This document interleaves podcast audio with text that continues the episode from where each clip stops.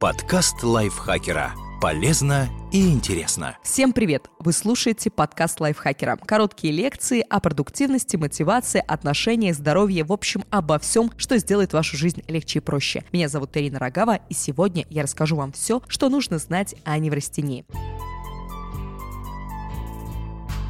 Когда нервная система истощена, это проявляется очень неприятными симптомами, от бессонницы до расстройств пищеварения. И само по себе это состояние не пройдет. Что же нужно делать при неврастении? Давайте расскажу вам сначала историю. Тимур и Ольга разговорились в очереди к врачу. Регистратура что-то напутала в записи и ждать пришлось долго. Тимур вздыхал и громко возмущался, стуча кулаком по банкетке, а Оля ходила по коридору поликлиники туда-сюда. Ожидание для нее было невыносимым. В принципе, Оля не могла сказать, что в ее жизни что-то существенно изменилось за последние три года. Живет как жила. Конечно, трудностей прибавилось. Купили новую квартиру в кредит, дети пошли в сад и стали часто болеть, на работе стоит дело маячило сокращение. Муж зарабатывал достаточно, но большая часть уходила на выплату ипотеки, и потерять работу было страшно. Потом Оль тяжело заболела гриппом, долго не могла прийти в себя. Температура, кашель давно прошли, но оставалось ощущение слабости, тошнота, голова была странная, то ли мутная, то ли тяжелая, как будто все происходило не наяву, а во сне. А как-то утром пришлось вызвать скорую. Сердце так билось, что казалось сейчас разорвется. Приехавшие врачи ничего не нашли, предложили провериться на гормоны. Оль стала раздражительной, плакала, могла сорваться на мужа и на детей, ходила по всем врачам в поисках причины своего состояния, но все твердили «здорово», а силы все убывали. На работе не могла справиться даже с обычным отчетом, мысли разлетались. Потом Оле попался старенький инфекционист, которому она забрела, полагая, что все происходящее с ней – осложнение после гриппа. Он и посоветовал обратиться к психиатру. Тимур всегда был активным и трудолюбивым. Переехал в Москву, окончил университет, устроился в крупную IT-компанию, где участвовал сразу в нескольких проектах. Времени на личную жизнь и отдых было мало, не высыпался, иногда даже забывал пообедать. Уставал на работе, стала болеть голова, начал плохо засыпать. Еще и с одним проектом возникли трудности. Тимур очень переживал, стал раздражаться по пустякам. Все валилось из рук, он привык быть на хорошем счету, а тут неудача за неудачей. Решил, что ему не хватает активности и пошел в спортзал, чтобы взбодрить организм. В очередной раз, делая становую, почувствовал, что в животе как будто что-то оборвалось. Охватило чувство страха смерти, которое длилось до вечера. Через пару недель состояние повторилось. Тимур Тимур перестал спать по ночам, появились странные ощущения в теле, то бросало в жар, то немели конечности, пропал аппетит. Тимур взял отпуск, но лучше не стало. Тогда пошел по врачам, от онколога до гастроэнтеролога. Последний обнаружил синдром раздраженного кишечника и порекомендовал обратиться к неврологу или психиатру. Психиатр, к которому Тимур и Оля попали в тот день, поставил обоим диагноз – неврастения.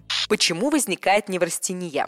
Неврастения – это истощение нервной системы, к счастью, обратимое и не фатальное. Сойти с ума или умереть от него никому не грозит. В первую очередь, это болезнь ежедневно попадающих в стрессовые ситуации жителей больших городов. Она чаще всего встречается у женщин и мужчин среднего возраста, которые ведут активную социальную жизнь и работают в сфере умственного труда. Если у человека нет времени и возможности для отдыха после длительной нагрузки, он находится в группе риска. У каждого человека свой предел психики психической выносливости. Кому-то ни по чем увольнение или офисные интриги, а кто-то переживает из-за того, что тетушка в метро на весь вагон сказала «Отрастил зад, подвинься!». Неврастения часто настигает меланхоликов и холериков. Людям этого типа свойственна эмоциональная нестабильность. Они тяжелее переживают психотравмирующие ситуации и принимают все близко к сердцу. Запустить нервное расстройство могут и иные факторы. Например, тяжелый грипп, хронические заболевания, травмы, оперативное вмешательство, интоксикация. Они ослабляют ослабляют процесс внутреннего торможения. То есть активная реакция на внешний раздражитель не угнетается, в результате чего нервная система продолжает пребывать в состоянии постоянного возбуждения. Как развивается неврастения? Неврастения может развиваться годами по мере захламления нервной системы различного рода переживаниями, маленькими и большими, от недосыпа до тяжелых жизненных потерь. Представьте себе огромный шкаф, куда вы при каждой уборке закидываете не глядя все, от пуховика до купальной шапочки. Настанет день, когда бережно накапливаемое добро вывалится наружу, а какой-нибудь зимний ботинок больно ударит вас по голове. То же происходит и с нашей нервной системой. Начинается все с повышенной раздражительности и быстрой утомляемости. Вывести из себя может что угодно. Очередь у кассы, отсутствие места на парковке, громкая музыка. Женщины срываются на крик и слезы. Мужчины судорожно сжимают кулаки и стискивают зубы. Поначалу такая реакция на внешние раздражители может казаться вполне естественной. Ее часто списывают на погоду погоду, ПМС, усталость или скверный характер. Но уже в это время запускаются вегетативные дисфункции. Нарушается дыхание, возникает чувство нехватки воздуха, сердечный ритм, тахикардия, терморегуляция и потоотделение, появляется учащенное мочеиспускание, дрожь в руках. По утрам человек чувствует себя вымотанным, хочется, чтобы все оставили в покое. Настроение скачет от печали до радости. Точно так же ведет себя аппетит от чувства голода до отвращения к еде. Если внимательно прислушаться к себе уже в этот момент, можно заподозрить неладное и начать искать помощи у хорошего невропатолога или психиатра. Позже к признакам неврастении присоединяются ощущения, которые могут напоминать симптомы различных соматических заболеваний. Тошнота и головокружение, как при интоксикации. Головные боли. Голова тяжелая, голова как котел. Голову обручем сдавливает. Боли в желудке и расстройства пищеварения. Необъяснимая слабость, шум в ушах, слышу работу сердца, как будто поезд стучит. Бессонница, проблемы с потенцией. Раздражительность достигает своего пика. Становится невыносим даже звук разговоров окружающих, яркий свет, сильные запахи. Про неврастенника можно сказать, что он легко воспламеняется и быстро сгорает. Вспышки гнева сменяются бессилием. Из-за того, что нервная система постоянно пребывает в состоянии перевозбуждения, снижается работоспособность, падает внимание, ухудшается память, становится тяжело выполнить привычную работу, мысли быстро уходят в сторону, появляется неусидчивость. Сидишь на работе, хочется домой, оказываешься дома, опять хочется куда-нибудь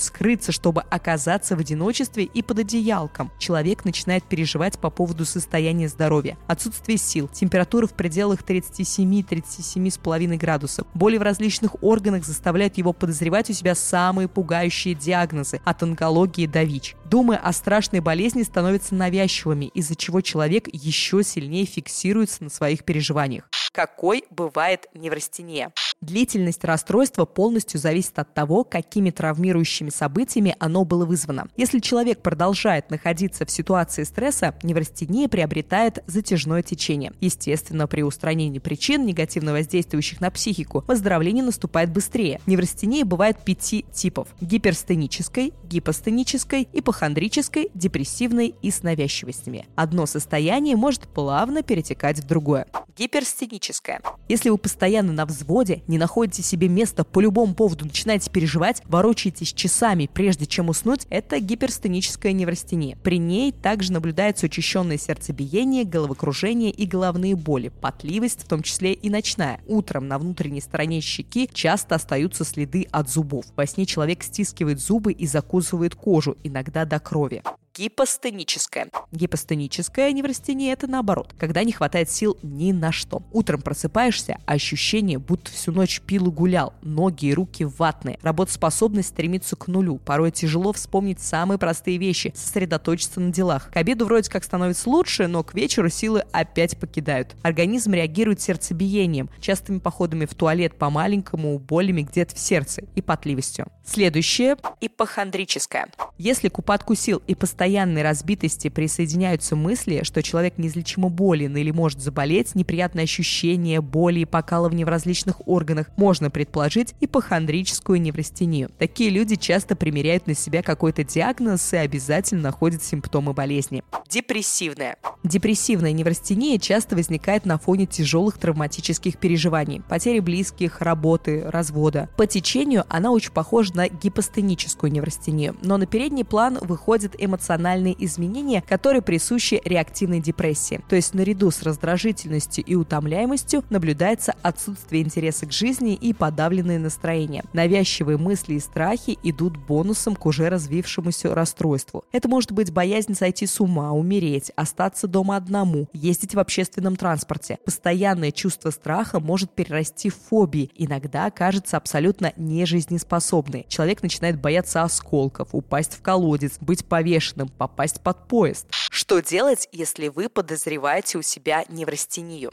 Обозначим несколько шагов, которые помогут вовремя установить верный диагноз и начать лечение. Первый. Обратитесь к психиатру или невропатологу при первых же симптомах расстройства. Обратите внимание на следующие признаки. Повышенная раздражительность, вспыльчивость, внутренняя злость, трудности с контролем негативных эмоций, опоясывающие головные боли, боли в висках и головокружение, тахикардия, шум в ушах, постоянное чувство слабости, нарушение аппетита и расстройство пищеварения, тошнота, ничем не объяснимое повышение температуры до 37 градусов, тремор в руках, а не менее конечностей, нарушение памяти, работоспособности, эпизоды дереализации, бессонница. Установить точный диагноз и начать необходимые препараты может только врач. Возможно, вам придется пройти обследование, чтобы исключить наличие более серьезных заболеваний. Врач подберет лекарства с учетом симптомов и степени их выраженности. Среди них могут быть противотревожные, противосудорожные препараты, антидепрессанты, наотропы, транквилизаторы, витамины группы В. Не стоит воспринимать медикаментозное лечение в штыки. В наше время есть ряд препаратов, которые практически не имеют побочных эффектов и хорошо переносятся. Под наблюдением специалиста их могут принимать даже беременные женщины и люди с сопутствующими заболеваниями. Второй шаг – сходите на прием к психологу. Невротические расстройства возникают на фоне воздействия внешних факторов на ослабленную нервную систему. Психолог поможет вам переосмыслить травмирующие ситуации, выработать тактику поведения, включить защитные механизмы. Идеально, если психолог и психиатр работают в паре. Шаг третий. С помощью врача составьте план саморегуляции. В него может войти следование режиму дня, распределение нагрузок, занятия гимнастикой или йогой, массаж, прогулки. То, что вы можете делать самостоятельно, чтобы помочь организму быстрее восстановиться. Учитесь владеть собой, вовремя осознавать исходящую реакцию на внешний раздражитель. Перед тем, как сорваться, закричать, стукнуть кулаком по столу или разбить тарелку, попытайтесь остановить себя. Выпить воды, глубоко и медленно подышать, походить по комнате. Ежедневно уделяйте хотя бы полчаса тому, что вам по-настоящему приятно. Старайтесь останавливать мысли о плохом здоровье, слабости и уязвимости. Переключайтесь в такие моменты на активную деятельность. Сделайте несколько приседаний или протрите пыль. Шаг четвертый. Не стесняйтесь рассказать близким о своем диагнозе. Объясните, что с вами происходит, и попросите не обижаться на вашу раздражительность. Вы делаете все возможное со своей стороны, чтобы поскорее излечиться. Чего категорически не надо делать заниматься самолечением.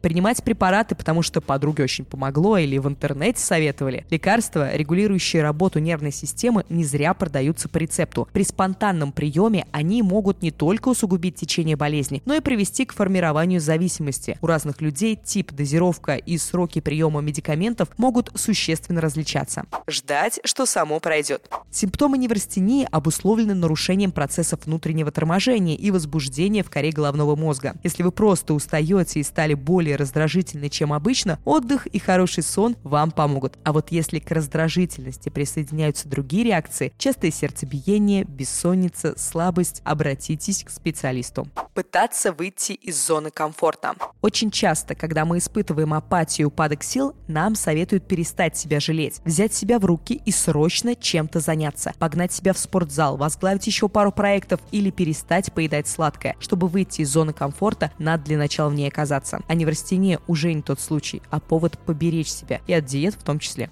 Винить себя или окружающих за свое состояние. Неврастения – это не приступ слабости и не дурной характер, а вполне реальная болезнь. Ее развитие не виноваты ваши прямые действия или поведение ваших близких. Некоторые события являются лишь триггером к началу заболевания, а истинная причина кроется во врожденной уязвимости нервной системы. Просто вы более чувствительны и ранимы, чем остальные.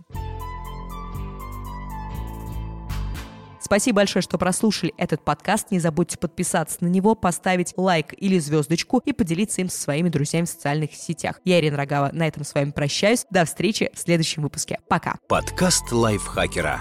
Полезно и интересно.